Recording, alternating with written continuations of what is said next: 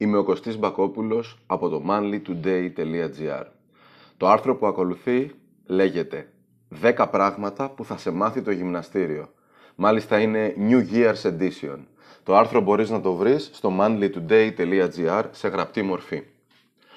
Τώρα που μπαίνει η νέα χρονιά, είναι της μόδας να βάζει ο κόσμος και νέους στόχους. Στόχους που δυστυχώς τους θέτει απλώς επειδή μπαίνει η νέα χρονιά και όχι πάντα επειδή θέλει πραγματικά να τους πραγματοποιήσει. Αυτό το φαινόμενο το συναντάμε πολύ συχνά και στο πεδίο του fitness. Παρακάτω, δεν θα σου προτείνω τους στόχους που μπορείς να θέσεις σχετικά με το γυμναστήριο και τη βελτίωση του εαυτού σου, αλλά θα σου πω επιγραμματικά τι θα σου προσφέρει το γυμναστήριο αν αποφασίσεις να μπεις εσύ ο ίδιος ή εσύ η ίδια στην κουλτούρα και τη φιλοσοφία του. Η ενασχόλησή σου λοιπόν με το γυμναστήριο θα σε διδάξει 10 πράγματα. Πρώτον, να δουλεύεις αθόρυβα. Κάνεις τη δουλειά, αφιερώνεις χρόνο και κόπο και περιμένεις τα αποτελέσματα που αναπόφευκτα θα έρθουν. Δεύτερον, μαθαίνεις να έχεις και υπομονή. Σπουδαία αρετή. Τρίτον, μαθαίνεις να δουλεύεις για τον εαυτό σου. Έχεις όλα τα εργαλεία, θέληση, χρόνο, αφοσίωση κτλ.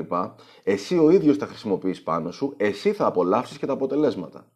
Τέταρτον, σε μαθαίνει να βάζεις στόχους. Με τον καιρό δεν θα σου φτάνει απλά να ασχολείσαι με το σώμα σου, αλλά θα θέλεις να πετύχεις συνεχώς το κάτι παραπάνω. Άρα, οι στόχοι είναι αυτοί που θα σε πάνε παρακάτω. Πέμπτον, τα όρια σου. Θα παίξεις με τον εαυτό σου και τα όρια σου, θα δεις μέχρι πού μπορείς να φτάσεις, θα αντιληφθείς ότι πολλές φορές παίρνει κι άλλο. Θα κάνεις μεγάλες και μικρότερες νίκες, αλλά και ήττες που θα σου μάθουν με τη σειρά τους πάρα πολλά.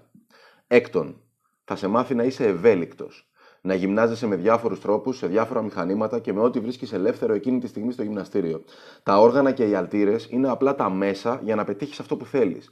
Δεν πρέπει να κολλάς στο τι θα χρησιμοποιήσεις μέσα σε ένα γεμάτο γυμναστήριο, αλλά θα πρέπει να μην χάνεις το στόχο σου. Έβδομον, θα σε μάθει την ανατομία του σώματός σου. Μόνο αν ασχοληθείς με τους μη σου θα μάθεις καλά πώς λέγονται, πού βρίσκονται στο σώμα σου, με ποια δουλειά είναι επιφορτισμένος ο κάθε μυς κτλ. Μη μου πεις ότι δεν σε νοιάζει. 8. Αντίστοιχα θα μάθεις και τις κινήσεις του κάθε μη. Ποιες κινήσεις εκτελεί, πώς δυναμώνει ή και για ακόμη αισθητικούς λόγους πώς μεγαλώνει ο κάθε μυς. Αυτό δεν είναι απλό. Είναι μια πολύ ενδιαφέρουσα γνώση που θα σε προστατεύσει από τραυματισμούς και θα σε βοηθήσει ακόμη και στην καθημερινότητα. Όταν πας, για παράδειγμα, να σηκώσεις κάτι βαρύ από το πάτωμα, θα είσαι πολύ πιο σωστός και πολύ πιο σίγουρος για τον τρόπο που θα πας να το κάνεις. Ένατο, θα σε μάθει το γιατί.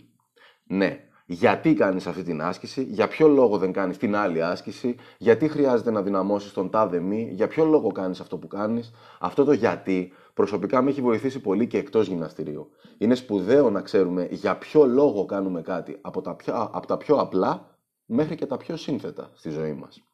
Δέκατον, θα σε μάθει την ευγενή άμυλα. Δυστυχώς ή ευτυχώς το γυμναστήριο είναι μια κοινωνία. Κάποιοι συγκρίνονται με άλλους, κάποιοι βοηθιούνται, κάποιοι απλά συνυπάρχουν θα κοινωνικοποιηθείς, ακόμη και αν δεν πας για αυτό το λόγο στο γυμναστήριο, και θα γίνεις αυτόματα συναθλητής με, με πολλούς ανθρώπους εκεί μέσα. Θα μάθεις να είσαι καλός συναθλητής για να περιστοιχίζεσαι και από καλούς συναθλητές.